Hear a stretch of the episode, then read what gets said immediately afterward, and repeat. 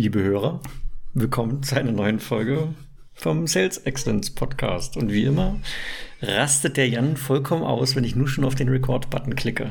Jan, bevor du das Thema erklärst, warum lachst du dann immer so? Ich möchte das jetzt hier mal festhalten für die Nachwelt. Ich habe keine Ahnung. Ich finde es einfach total knuffig und putzig, wie du immer dieses Intro machst. Okay.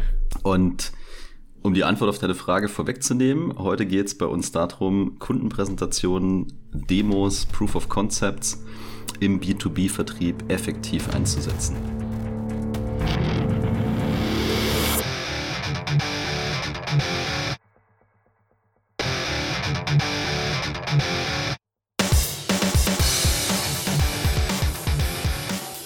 Die, äh, die Ziele der Folge, die wir uns hier gesteckt haben für unsere Hörer, ist es einerseits mal das Bewusstsein dafür zu schaffen, wann welcher Ressourceneinsatz sinnvoll ist, welche Optionen wir aus vertrieblicher Seite eigentlich haben, ähm, mit aufwendigen Kundenpräsentationen, Demos und POCs und äh, wie man das unter Umständen auch kommerziell steuern kann. Ja, und drittens, welche Argumente kann ich dem Vertrieb mit in die Hand geben, um selber zu argumentieren, große Opportunities, aber mit Proof of Concept, der vielleicht Aufwand bedeutet, welche Argumente kann ich verwenden, um meine Organisation zu überzeugen, dass das jetzt also ein sinnvolles Projekt ist, auch wenn vielleicht der initiale kommerzielle Einfluss vergleichsweise klein ist.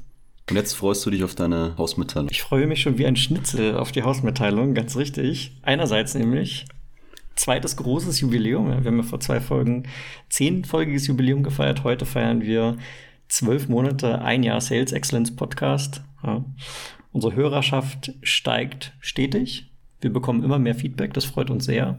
Zweite Hausmitteilung habe ich auch noch. Ähm, ich, vielleicht hat es der ein oder andere Hörer tatsächlich mitverfolgt. Wir hatten eine Zeit lang mal einen Instagram-Kanal, wir hatten eine Zeit lang mal einen Facebook-Kanal. Wir haben diese beiden Kanäle komplett gestrichen und haben uns jetzt dafür entschlossen, stattdessen LinkedIn zu verwenden. Wir sind einfach zu dem Ergebnis gekommen, nach längerer Überlegung, dass dort einfach unsere Zielgruppe sitzt und ähm, die Aufforderung für euch, wenn ihr Interesse habt an unserem Content, geht gerne nach LinkedIn und folgt uns dort. Wir teilen auch ab und zu nicht nur die neuesten Folgen natürlich, sondern auch mal den einen oder anderen interessanten Artikel, der zum Thema passt und äh, freuen uns dort natürlich auch über euer Feedback.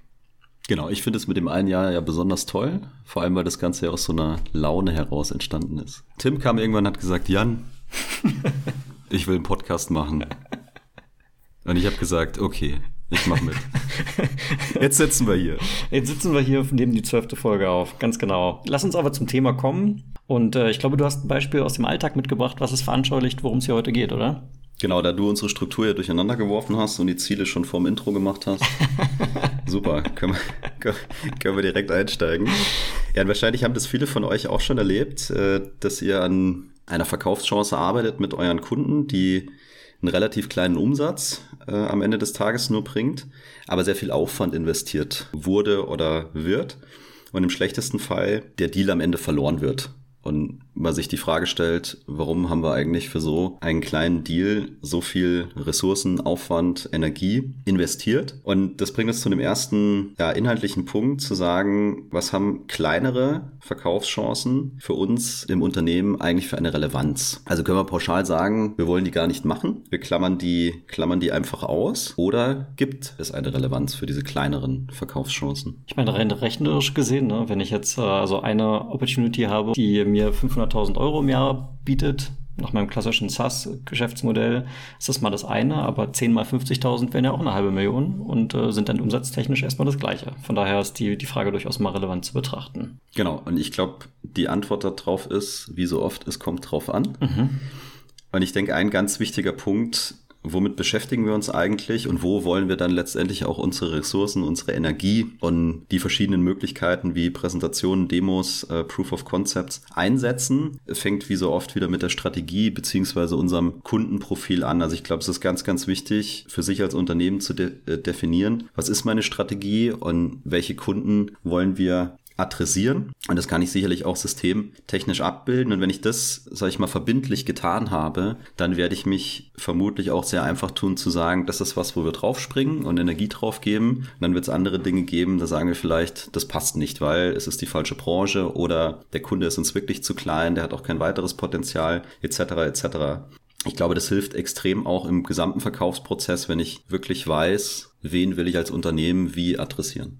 Du hast gerade das Wort verbindlich verwendet. Damit verbinde ich aber auch so den Mut, auch mal Nein sagen zu dürfen. Das bedeutet ja verbindlich am Ende des Tages. Also wir wollen weg im Prinzip von ähm, der Vertriebsmitarbeiter, der am lautesten schreit, bekommt die Ressourcen zugewiesen, ähm, sondern wir schauen anhand objektiver Kriterien, ob das jetzt ein strategischer Kunde ist und gewillt sind, diesen Aufwand reinzustecken. Genau, und ich würde es auch gar nicht den Mut nennen, sondern eher also wirklich die Genehmigung, die Absolution, das Recht, auch Nein zu sagen. Und ich habe das in, in meinen Vertriebsorganisationen schon sehr oft erlebt, das, da ist irgendwo eine Hemmschwelle. Und aus meiner Sicht eben genau deswegen, weil es nicht sauber definiert ist. Ja. Ja, und weil es dann immer heißt, ah nee, hier ist es aber anders. Und nee, der Kunde ist ganz besonders wichtig aus den und den Gründen, die aber objektiv betrachtet aus meiner Sicht dann meistens auch keine Sinn. Das heißt, wenn ich in einem bestimmten Rahmen gesteckt habe und spreche auch da eine identische Sprache in der Organisation, komme ich aus meiner Sicht wirklich viel schneller zu den Dingen, die für uns wirklich relevant sind und auf die wir uns äh, fokussieren sollten. Und dann kann ich auch ganz anders mit meinen Ressourcen umgehen.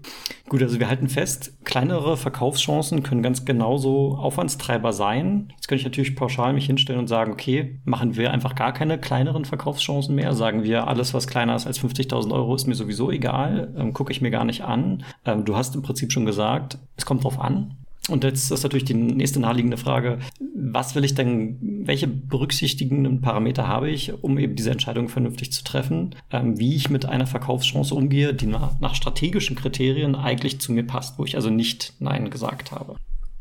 Korrekt.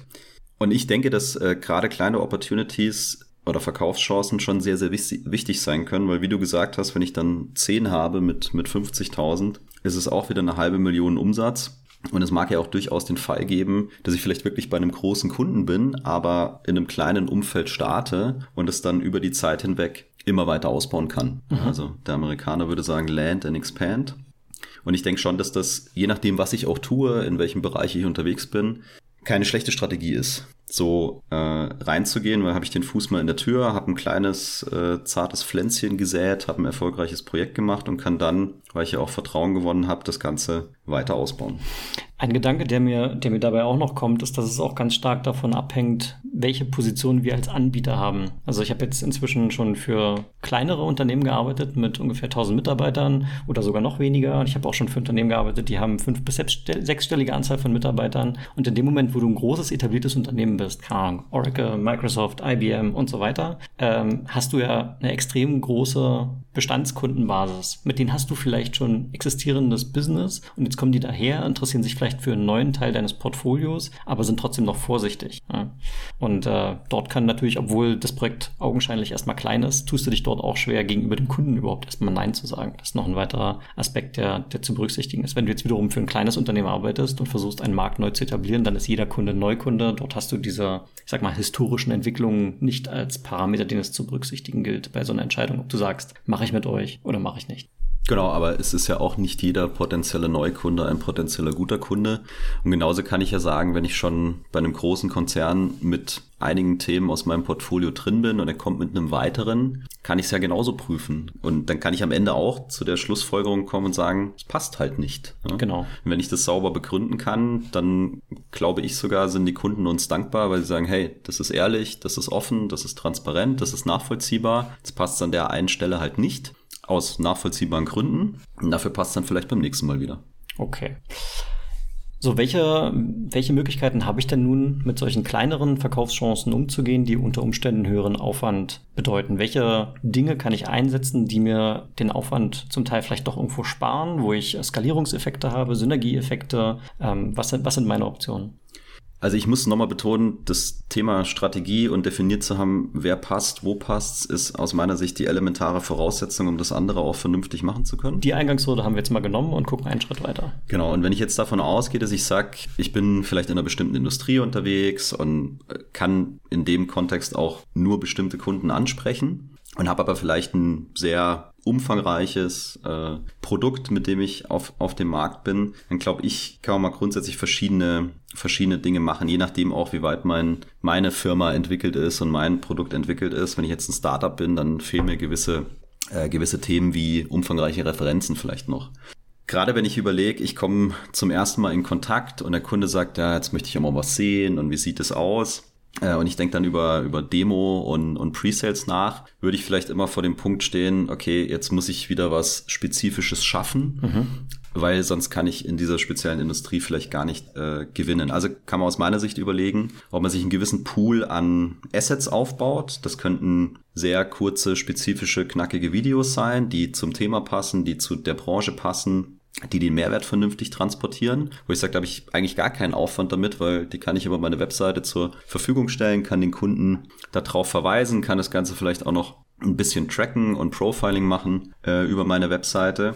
Gleiches kann ich aus meiner Sicht ein Stück weit auch mit Demos machen, wenn ich sage, ich habe meinetwegen Manufacturing als oder Maschinenbau als Zielgruppe und dann muss ich mir eben mal überlegen, was sind da die spezifischen Vorgänge, die Use Cases etc. und kann mir ja letztendlich eine Demo-Landschaft aufbauen, die genau darauf passt und kann sagen, ich habe einen industriespezifischen, eine industriespezifische Demo-Umgebung wenn ich jetzt zu einem neuen potenziellen Kunden gehe, dann mache ich vielleicht nur noch so Kleinigkeit. Ich tausche das Logo aus, ich äh, passe mal ein bisschen die Farben an. Ich nenne vielleicht noch ein paar von deren Produktnamen um, die da drin sind oder Kundennamen. Dann kann ich mit relativ wenig Aufwand was sehr, sehr Spezielles machen. Anstatt jedes Mal das Rad wieder neu zu erfinden, heißt halt auch, ich muss initial mal ein Stück weit Aufwand investieren, um diese Umgebung mir so zu schaffen und je nachdem, wie sich mein Produkt, die Branche und der Markt und so weiter weiterentwickelt, von Zeit zu Zeit da auch wieder Anpassungen machen. Aber damit, glaube ich, kannst du dir gerade im Pre-Sales extrem viel Zeit sparen.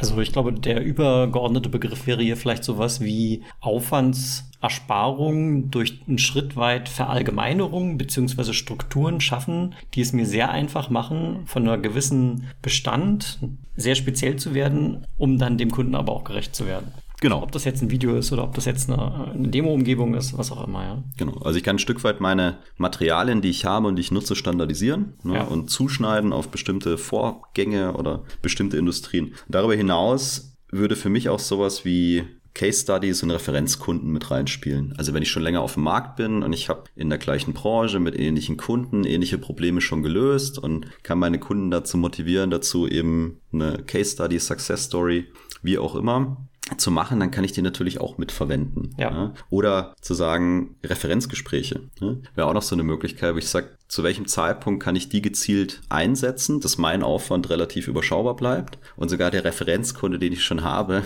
ein Stück weit den Verkauf für mich macht. Mhm. Ja, weil ich finde, gibt es eigentlich nicht, nichts Besseres zu sagen, da ist ein anderer Kunde, gleiche Industrie, gleiche Probleme und der erzähl, erzählt meinem potenziellen Neukunden, wie toll das eigentlich ist. Ja, und da, da kommt mir das Stichwort ähm, Vertrauen natürlich irgendwie in den Kopf, weil Referenzkunden natürlich eine sehr vertrauensbildende Maßnahme sind eine dritte Partei erzählt meinem potenziellen Kunden, wie toll doch mein Produkt ist. Besser geht's nicht im Prinzip. Ähm, umso näher das dann auch so dran ist, die Anwendungsfälle, desto besser.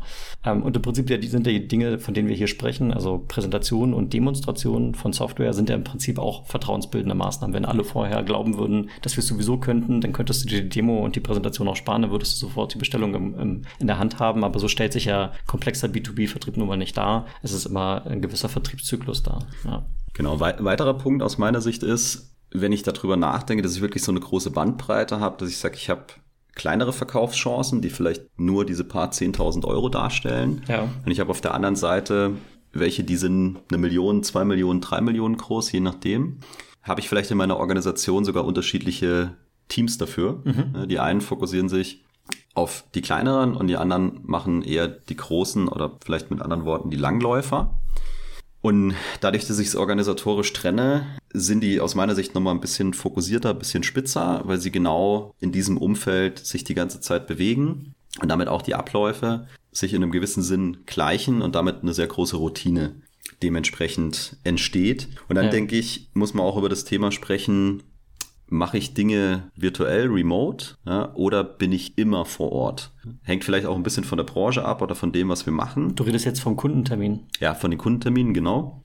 Und das, was ich kennengelernt habe, gerade auch aus dem Software-as-a-Service-Umfeld, ist, dass genau das getan wird. Ja? Und ich dann bis zu einer bestimmten Grenze vielleicht wirklich nur noch Teams habe, die bei mir im Büro sitzen. Und da ist es auch schon fast egal, wo die auf der Welt sitzen, was ja auch wieder, sag ich mal, zum Thema Kosten mhm. eine Rolle spielt. Ja. Und ich dann in der heutigen Welt auch diese kleineren Verkaufschancen durchaus einfach nur online abwickeln kann. Mhm. Und die Steigerung dazu wäre noch, ich habe alles so gut aufbereitet, so viel Transparenz geschaffen und kann den Kunden mittels meiner Webseite oder wie auch immer so gut guiden, dass er es einfach abschließt, ohne jemals mit mir persönlich gesprochen zu haben. Ja. Wobei, da kommt es natürlich sicherlich schon auf den Umfang an, wie komplex ist das Ganze, äh, zu was stellen wir hier eine Lösung zur Verfügung, aber darüber denke ich, kann man sich durchaus Gedanken machen. Ja, eine kleine Ergänzung noch und wir wurden auch gebeten, dass wir unsere Beispiele etwas konkreter gestalten sollen und mir fällt gerade spontan ein Beispiel ein. Also ähm, bei einem vorigen Arbeitgeber war das auch so, dass wir, ich war in einer Pre-Sales-Rolle,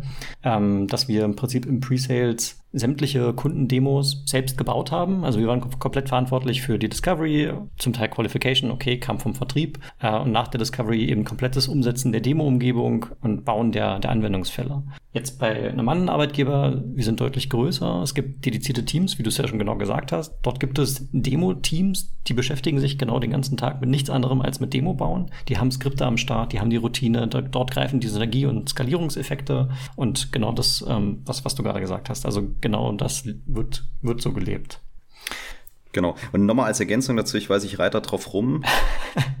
Wenn du so vorgehst, dass du sagst, ich mache eine gewisse Standardisierung, ich schaffe mir gewisse Assets für genau diese Fälle, auch da ist aus meiner Sicht wieder wichtig, dass vorne Strategie und Definition, Kundenprofil und so weiter mhm. stimmen, mhm, weil dann schaffe ich auch Freiräume, genau für diese Mitarbeiter diese Tätigkeiten machen zu können. Ich will gar nicht so weit gehen, ich sage, ich brauche ein dediziertes Team dazu, wäre natürlich super, aber wenn ich scharf bin in der Art und Weise, welche Verkaufschancen ich wirklich weiter verfolge, dann gewinne ich natürlich auch Freiraum, um mir diese Assets äh, so zu kreieren, wie ich sie brauche. Und aus meiner Sicht, da, da stecken riesige Synergien, äh, riesige Mehrwerte in Bezug auf, wie viel Zeit spare ich mir zukünftig, wenn ich das denn zur Verfügung habe. Und ich kann auch deutlich schneller agieren, weil wenn ich ein fertiges System für eine bestimmte Industrie habe und nur Logo und Farbe ändern muss, ja, dann können wir am nächsten Tag einen Termin machen, wenn es sein muss. Ja. Jetzt habe ich noch eine konkrete Frage für dich. Du bist und warst ja in deiner Vergangenheit häufiger mal in ähm, Managerrollen und hattest Pre-Sales Menschen unter dir, die du eben verwaltest und auf Verkaufschancen setzt und so weiter. Und jetzt gibt es ja immer wieder Zeiten, jedenfalls habe ich das in der Vergangenheit immer wieder erlebt, dass die Aufwände nicht gleich verteilt sind, sondern es gibt immer wieder Phasen, wo sehr viel los ist. Keine Ahnung, Quartal 3, Quartal 4, alle wollen ihre Deals noch ähm, nach Hause bringen. Dort ist tendenziell der Aufwand vielleicht ein bisschen höher und da gibt es vielleicht Zeiten, wo es ein bisschen weniger ist. Das heißt, manchmal bist du auch in der umgekehrten Position, wo du gar nicht so stark sortieren musst, um den Aufwänden gerecht zu werden, sondern du hast vielleicht Ressourcen dort, ähm, die Freiräume haben. Und jetzt kommt eben so eine Verkaufschance rein, wo du sagst, eigentlich ist der Aufwand sehr hoch. Ich habe dort meine Ressource, ähm, die hat gerade keine hundertprozentige Auslastung. Das heißt, die könnte sich jetzt eigentlich damit beschäftigen und könnte viel Zeit darauf verbringen, aber das Ding ist halt trotzdem nur 50.000 Euro wert und deswegen würde ich eigentlich sagen, passt gar nicht so in mein Profil rein, aber weil ich die Zeit gerade habe, mache ich es trotzdem. Das wäre die eine Möglichkeit. Oder bleibst du idealistisch und sagst, nee, kleine Verkaufschance, kleiner Aufwand oder wir hebeln die, die Assets, die wir haben, die wir gerade besprochen haben, ohne jetzt viel Aufwand reinzustecken, bedienen wir die trotzdem entsprechend. Ähm, und ich sage, mein Mitarbeiter soll vielleicht dann mehr Zeit verbringen mit, keine Ahnung, Lead-Generierung, Business Development, vielleicht sich weiterbilden äh, und solche Dinge. Wo, wie teilst du das ein? Also ich würde zu, zu letzterem tendieren. Du hast jetzt initial gesagt, äh, da hast du es an den 50.000 festgemacht. Ich würde es ja nicht an diesen 50.000 festmachen, Auch sondern Beispiel, ja. wie, wie ideal letztendlich diese Verkaufschance dieser Kunde bei uns reinpasst. Ja. Und deswegen würde ich zu zweiterem tendieren, weil die Frage ja immer ist, wie viel ist notwendig, um erfolgreich zu sein? Und das würde, also in meiner Welt, das Vertriebsteam, Vertrieb, Pre-Sales, ja zusammen erarbeiten. Wenn die jetzt zu dem Schluss kämen, diese Standard-Assets, die reichen uns nicht aus, aus dem und dem Grund, um das zu gewinnen, das ist es aber wert, keine Ahnung, nochmal zehn Stunden mehr zu investieren. Es ist für mich prinzipiell ja okay, aber ich tendiere zum zweiten. Also nur weil ich Zeit habe, butter ich ja nicht einfach nur Zeit dann in eine Verkaufschance rein, sondern immer mit der Überlegung, wie viel ist notwendig, was ist notwendig, um den Kunden so zu begeistern, dass er mit uns abschließt. Das ist ja genau das, was ich vorhin gesagt habe, um eben diese Freiräume auch zu kriegen, Standard-Assets weiterzuentwickeln, mhm. meine Mitarbeiter weiterzubilden, ja. etc. Okay. Wir haben jetzt relativ allgemein gesprochen Aufwände, um eben Verkaufschancen zu bedienen. Vielleicht gehen wir mal in ein konkrete oder zwei konkrete ähm, Ausprägungen hinein, was es bedeuten kann innerhalb des Vertriebszykluses, um eben Kunden zu gewinnen. Und dort sind ganz dominant oder prominent der Proof of Concept beziehungsweise so ein Pilotprojekt. Ähm, ja, durchaus Verfahren, die viele Unternehmen verwenden, um Neukunden zu gewinnen. Und äh, an der Stelle vielleicht eine kurze Begriffsklärung, was wir mit Proof of Concept meinen. Und äh, ich zitiere hier, die Quelle findet ihr in den Show Notes, von einem Artikel, den ich gefunden habe, der meiner Meinung nach sehr gut passt. Ausnahmsweise mal nicht Wikipedia. Ausnahmsweise nicht Wikipedia. In der Tat, ehrlich gesagt, glaube ich, dass das so ein Content-Marketing hier ist. Ich glaube, das ist eine Consulting-Firma, die auf sich aufmerksam machen will. Aber der Text ist einfach gut. Von daher, ich lese ihn vor. Proof of Concept oder Proof of Principle ist ein Begriff aus dem Projektmanagement. Er ist ein Beleg dafür, dass ein Vorhaben prinzipiell realisierbar ist. Die Kriterien dafür können in technischen oder betriebswirtschaftlichen Faktoren liegen. Ja. Ein Proof of Concept ist ein wichtiger Meilenstein der Projektentwicklung. Er schafft die Grundlage für die weitere Arbeit, indem er das Projektkonzept bestätigt. Er dient also als Entscheidungsbasis für den weiteren Projektverlauf. Gleichzeitig ermöglicht er Risiken zu erkennen und zu minimieren. Relevant in beiden Dimensionen sind hier beispielsweise Investment, Investitionsrisiken, Validierung kritischer Anforderungen an technische Applikationen oder Software oder Funktions- und Akzeptanztest von Produkten oder Dienstleistungen mit Herstellern, Geschäftspartnern oder Kunden.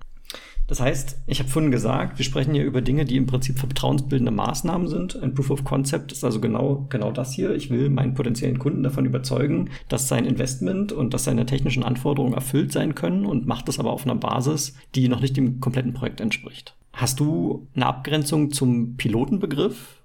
Also ich sag mal, ich habe meine äh, persönliche Proof of Concept wäre, wie du gesagt hast, geht erstmal darum zu beweisen, dass es machbar ist. Ja. ja. Wie auch immer dann dieser Proof of Concept definiert ist, was der für Erfolgskriterien hat, wie wir diese messen. Und Pilot oder Pilotbetrieb würde für mich heißen, ich habe jetzt schon irgendwas Fertiges ja, oder was Implementiertes, was ich in einem ausgewählten Rahmen, Benutzerkreis verwenden kann für einen limitierten Zeitraum. Also dass eine Firma sagen würde, okay, wir implementieren jetzt für ein bestimmtes Land äh, diesen Prozess mit eurer Lösung. Den machen wir dann sechs Monate, haben da immer wieder Messpunkte drin, um zu gucken, wie stehen wir, muss sich irgendwas verändern etc. Und wenn die sechs Monate vorbei sind, kommt letztendlich die Überlegung, war der Pilot erfolgreich? Und wenn ja, dann rollen wir den aus diesem einen Land auch in alle anderen Länder aus. Okay.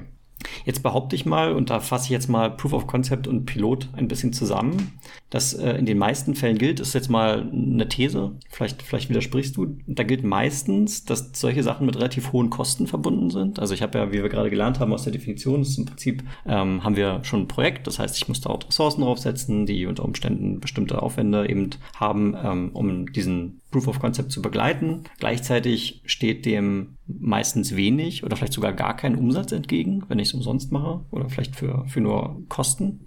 Ja, das, ähm, das ist mal das eine. Zweitens habe ich vielleicht sogar eine Situation, dass wenn ich den Proof of Concept mache und vielleicht war der sogar erfolgreich, was ja erstmal gut ist, und ich gehe dann ins richtige Projekt rein, vielleicht habe ich dann teilweise sogar mehr doppelte Aufwände, weil ich gewisse Dinge innerhalb des Proof of Concepts vielleicht auf einem Demosystem gemacht habe, mit, ne, mit irgendwelchen Assets, die ich generiert habe, um genau diese Phase zu begleiten die ich dann aber, wenn es zum richtigen Projekt kommt, nicht wieder verwenden kann. Das heißt, ich habe vielleicht doppelte Aufwände. Ähm, ja gut, der Willen des Kunden zu bezahlen, das können wir gleich nochmal noch mal ein bisschen diskutieren, wie wir das einsetzen können. Und natürlich habe ich jede Menge Opportunitätskosten, weil ich Ressourcen binde ähm, aus meiner Organisation, die eben für ein Projekt jetzt einstehen, was, ähm, wie gesagt, wenig oder kaum Umsatz bringt.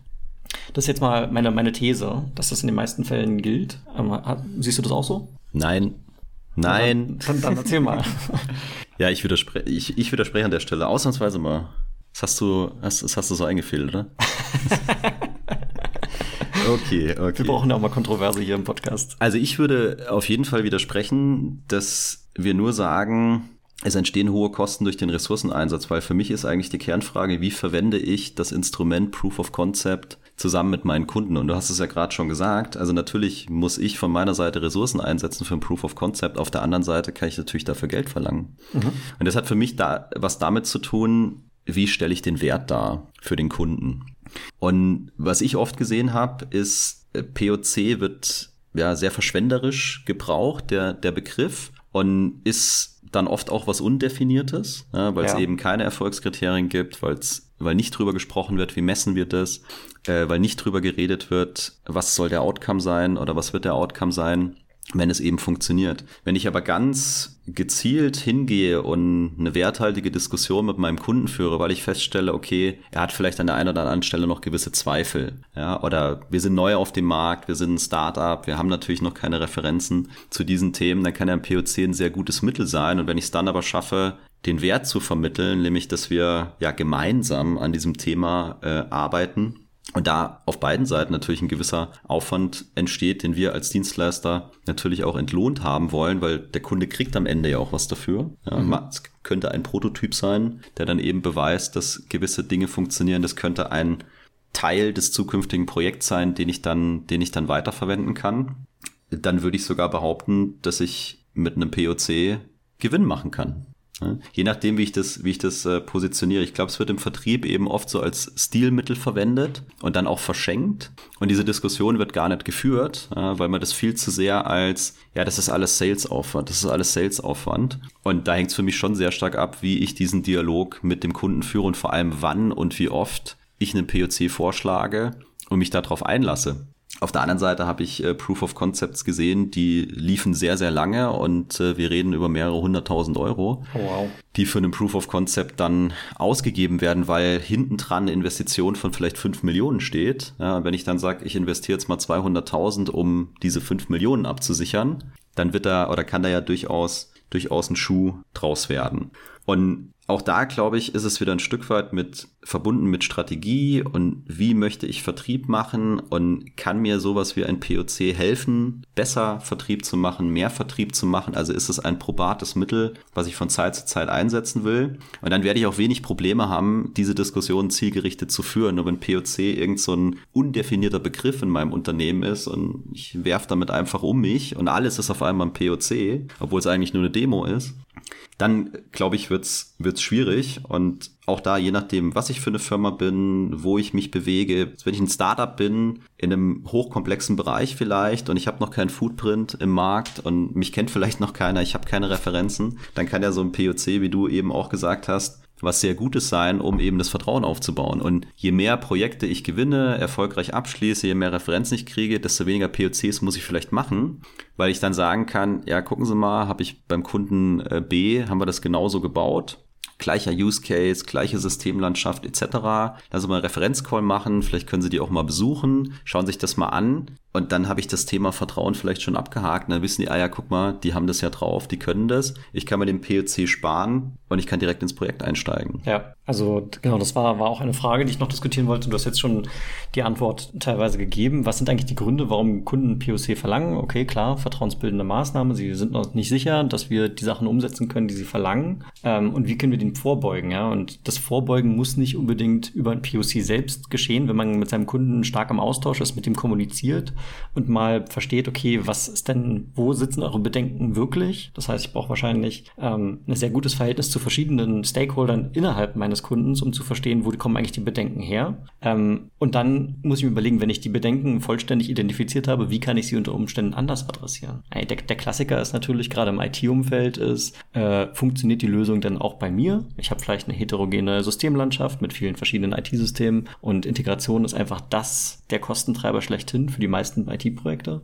Und ähm, wenn ich also irgendwie jetzt sauber darstellen kann, dass meine Lösung schon bei einem anderen Kunden in einer ähnlichen Landschaft mit ähnlichen Quell- und Zielsystemen und was auch immer die Integration für einen Anwendungsfall hat, äh, schon implementiert habe, dann ist das vielleicht schon ein Grund, wo der Kunde sagt, ja, okay, ihr habt das schon 50 Mal so gemacht, ähm, dann brauche ich vielleicht doch kein POC. Aber dafür muss ich das erstmal identifizieren, dass das der Grund ist, warum eben das Vertrauen aktuell noch nicht da ist. Genau, und da äh, kommst du ja auch auf, auf ein anderes Thema. Ich sage, egal wo ich bin im Vertriebsprozess, eigentlich immer wichtig zu wissen, wo stehe ich, was ist die aktuelle Lage und ich darf mein Ziel nicht aus den Augen verlieren. Ja. Also wenn diese Dinge unklar sind, dann, wie gesagt, kommt es aus meiner Sicht oft dazu, dass, ja, wir machen jetzt mal ein POC und dann schauen wir mal weiter. Ja. ja. Und dieses dann schauen wir mal weiter, das ist für mich so unkonkret, so unspezifisch, das kann ich auch in keinen Forecast einkippen, ja. Ja, weil was schreibe ich denn da rein? Ja. So vielleicht, vielleicht auch nicht.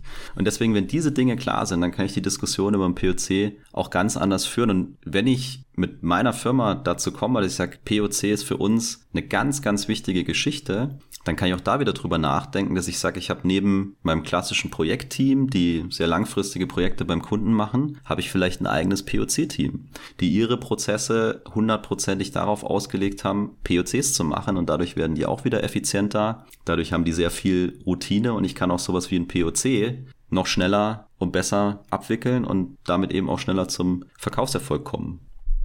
Richtig, ja. Und jetzt in dem Kontext noch, noch eine andere Frage, die, glaube ich, viele Vertriebsmenschen umtreibt. Der Kunde kommt auf mich zu, er, ihm gefällt grundsätzlich mal mein Angebot und er hat aber, wie gesagt, noch nicht komplettes Vertrauen und sagt jetzt, hey, lieber Vertriebsmitarbeiter, können wir mal ein POC machen? Ähm, also erstmal erstmal eine Frage, die, mit der man häufig konfrontiert wird. Und jetzt ähm, will ich natürlich aus vertrieblicher Sicht sicherstellen, dass der Kunde es wirklich ernst meint. Das heißt, ich könnte jetzt natürlich einfach Ja sagen und dann machen wir und dann geht die Zeit ins Land und du hast ja gerade schon von Beispielen gesprochen, die dann teilweise über Wochen oder Monate gingen und auch sehr teuer waren. Aber wir wollen natürlich sicherstellen, dass der Kunde das nicht nur einfach sagt, weil er irgendwie gerade ähm, die Laune hat, sondern wir wollen es ein bisschen mehr formalisieren. Du hast schon Dinge erwähnt, wie ähm, wir wollen vielleicht den Zeitraum mal ganz konkret eingrenzen. Vielleicht sagen wir, okay, ähm, wir sagen vier Wochen lang und dann ziehen wir Fazit, was wiederum bedeutet, was heißt Fazit ziehen? Ich habe vielleicht mal sowas wie Erfolgskriterien im Vorhinein definiert. Ich habe mir eine Liste gemacht von fünf, sechs, zehn äh, ganz konkreten, objektiv messbaren Dingen, von denen wir sicherstellen wollen, dass am Ende des Proof of Concept, dass sie erfüllt sind, sodass der Kunde dann sagt, okay, äh, POC erfolgreich, ich kaufe jetzt bei euch. Ja, und sowas kann ich ja sogar auch formell festhalten wieder zurück zu, zur Frage, wie kann ich sicherstellen, dass das ernst meint? Okay, es umsonst wegzugeben ist natürlich immer eine Option, aber damit stelle ich das noch nicht sicher. Ich kann sagen, okay, der POC, für den wird bezahlt. Wir sagen einfach, okay, für diese Aufwände, für diese vier Wochen, mit, mit diesen Aufwänden stellen wir euch das in Rechnung und vielleicht mache ich das nur zu Kosten, also ohne Gewinn, einfach nur der Partnerschaftlichkeit wegen. Oder ich gehe sogar vielleicht noch einen Schritt weiter und sage, okay, wenn wir den POC mit diesen definierten Erfolgskriterien voll erfüllt haben, dann gibt es so eine Art bedingte, eine bedingte Bestellung, also wo ich sage, okay, anhand dieser Kriterien, wenn die erfüllt sind, löst eine Bestellung aus und dann gehen wir direkt ins kommerzielle Projekt rein und, und werden, kommen, kommen zusammen. Ja, ich muss aber zurückkommen. Ich wollte dich nicht unterbrechen. Mhm. Äh, zu deiner Frage. Also wenn ich jetzt der Vertriebsmitarbeiter bin und du sagst, Jan, können wir mal ein PLC machen? Dann wäre meine erste Frage, warum? Mhm. Ja, genau. Also ich würde den Kunden ja schon mal challengen. Und die erste Frage ist, warum? Die zweite Frage ist, was? Ja, und das dritte wäre dann unter Umständen noch das Wie. Und über dieses Warum und das Was komme ich genau auf die Dinge, die du gesagt hast. Was wären denn Kriterien dafür? Wie lange sollte sowas laufen? Was soll der Outcome sein? Und was sind dann die Konsequenzen davon? Ja. Und das ist für mich keine Ja- oder Nein-Frage, sondern ich würde sofort die Gegenfrage stellen. Warum? Welchen Sinn hat das? Was bezwecken Sie damit? Und dann kann ich überlegen, anhand der Antworten, ist es jetzt eine sinnvolle Geschichte oder ist es keine sinnvolle Geschichte? Oder ich kann auch mal sagen, ja, grundsätzlich eine Option, wie viel Budget haben sie denn für ein PLC eingeplant? Und dann genau. sagt er, ja, wie Budget? Gibt's doch umsonst. Mhm. Dann ich, ja, nee. Genau. Wir bringen ja eine Leistung. Und deswegen dieses for free, glaube ich, muss ich mir schon ganz gut überlegen. Ja, gibt auch viele Leute, die sagen, was nichts kostet, ist nichts wert. Und die Gedanken muss ich mir halt mal, natürlich ist es das Einfachste für mich als Vertriebler zu sagen, ja klar, ja. Ne? Kostet sie auch nichts. Machen wir halt mal acht Wochen POC. So, und dann habe ich mal acht Wochen wieder keine Klarheit. Ne? Und ich glaube, es wird wirklich oft vergessen, das auch mal zu challengen. Zu sagen, POC grundsätzlich kein Thema, aber erklär mir mal warum, erklär mir mal deine Erfolgskriterien, erklär mir, wie wir die gemeinsam messen wollen und den Kunden da einfach mal mit, mit zu verhaften. Ne? Es gibt auch andere äh, Mittel, denke ich, dass du sagen kannst, also vielleicht ist oft der POC auch so eine Geschichte, wir wollen erstmal ein bisschen weniger Geld investieren, diese Sicherheit reinbringen. Kann aber natürlich auch hingehen und sagen, den Schritt spare ich mir in Anführungszeichen und wir machen direkt den großen Vertrag, aber wir räumen dir zum Zeitpunkt X nochmal ein Sonderkündigungsrecht ein und dann kannst du ohne weitere Verpflichtungen aussteigen, wenn es denn schief geht. Aber dann habe ich es schon mal drin und wenn ich dann natürlich sauber arbeite und komme über diesen Punkt drüber, dann ist alles safe. Dann habe ich auch keinen weiteren Aufwand mehr, nochmal irgendeinen Vertrag zu machen, sondern dann habe ich meinen Vertrag schon. Ich komme über diese über diesen Zeitpunkt drüber und dann läuft die Geschichte. Ja, oder eine andere Möglichkeit wäre auch sowas wie eine, eine Gutschrift bei, bei Zuschlag. Das heißt, ich mache den POC zwar mit Kosten, wenn dann aber der große Auftrag kommt, ziehe ich die POC-Kosten wieder ab als Gutschrift und dann spart sich der Kunde am Ende dann wiederum das Geld, wenn er sich für uns entscheidet. Genau, aber da auch, auch da ist es für mich wieder ein Geben und ein Nehmen. Also warum soll ich dem Kunden eine Gutschrift geben. Nur weil er jetzt mit mir ein POC macht und dann unterschreibt. Ich würde ja schon gerne noch irgendwas dafür haben. Also wenn er eine Gutschrift will, dann muss er eine Referenz für mich sein. Und das meine ich auch genau mit diesem, mit diesem Challengen. Also ich, meine Meinung ist auch, dass man sich oft unter Wert verkauft und dass es dann sehr oft über den Preis läuft. Also, haben wir in einer anderen Folge schon mal behandelt, aber finde ich, passt jetzt hier ganz gut. Und die, also eine werthaltige Diskussion darüber zu führen, wenn du einen POC machst und da gute Leute draufsetzt und die das mit dem Kunden, also da ist ja ein Wert, den wir an Leistung erbringen und der soll grundsätzlich auch mal bezahlt bzw. vergütet werden. Mhm. Wir haben äh, also jetzt darüber diskutiert, wie wir mit ähm, Verkaufschancen umgehen, die ein kleineres Volumen haben, die aber trotzdem einfach gewisse, gewisse Aufwände bedeuten. Wir haben darüber gesprochen, dass ich meinen Prozess schon so strukturieren kann, dass ich gewisse Assets vorhalte, die es mir ermöglichen, den Aufwand trotzdem zu reduzieren und trotzdem den Ansprüchen meiner kleineren Kunden gerecht zu werden.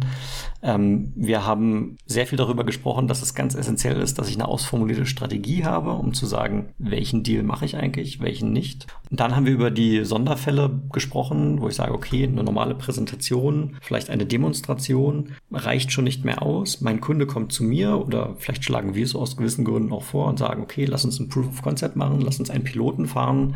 Ähm, dort sind die Takeaways hier Lass uns Erfolgs lass uns fragen, warum? Warum ist es notwendig?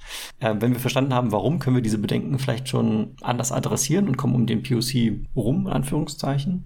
Oder ähm, wir stellen klar sicher, dass der Kunde es ernst mit uns meint, indem wir vielleicht einerseits den Proof of Concept bezahlt machen, indem wir Erfolgskriterien klar definieren, die Laufzeit klar definieren und dann dementsprechend kommerzielle Bedingungen formulieren, die geben und nehmen bedeuten. Wenn man so will, ein Stück weit zu formalisieren, finde ich extrem wichtig, weil es muss präsent sein sein, es muss in unserem täglichen Tun und Handeln einfach mit dabei sein. Und ansonsten äh, kann man wirklich sagen, einfach immer Hirn einschalten und die Dinge, die Dinge hinterfragen, weil, wie gesagt, je fokussierter ich bin auf das, was ich machen will, desto besser wird der Outcome sein, aus meiner Sicht. Ich glaube auch ein ganz wichtiger Punkt, ähm, nur kurz zur Ergänzung, ist auch dieser die Nachvollziehbarkeit, wenn ich diesen Prozess mal formalisiert habe, dann habe ich, wenn dieselbe Situation im Abstand von drei oder vier Monaten aufkommt, dann laufe ich nicht einmal nach links und einmal nach rechts, sondern ich habe klare Entscheidungskriterien. Absolut.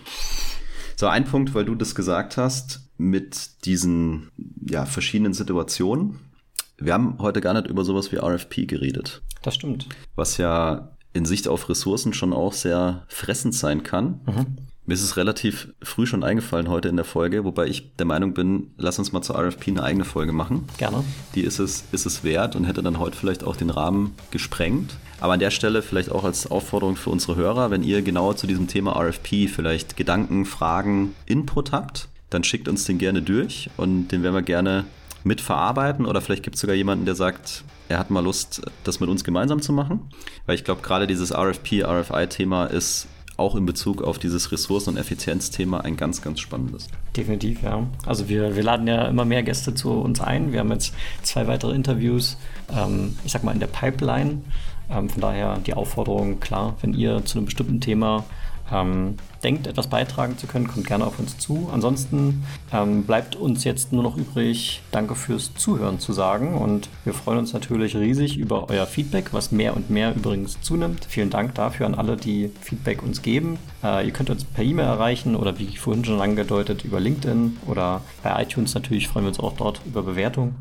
Und an dieser Stelle sage ich von meiner Seite vielen Dank und auf Wiederhören. Genau, und ich sage, äh, Pipeline heißt Vertriebstrichter. Und in, in diesem Sinne eine schöne Zeit.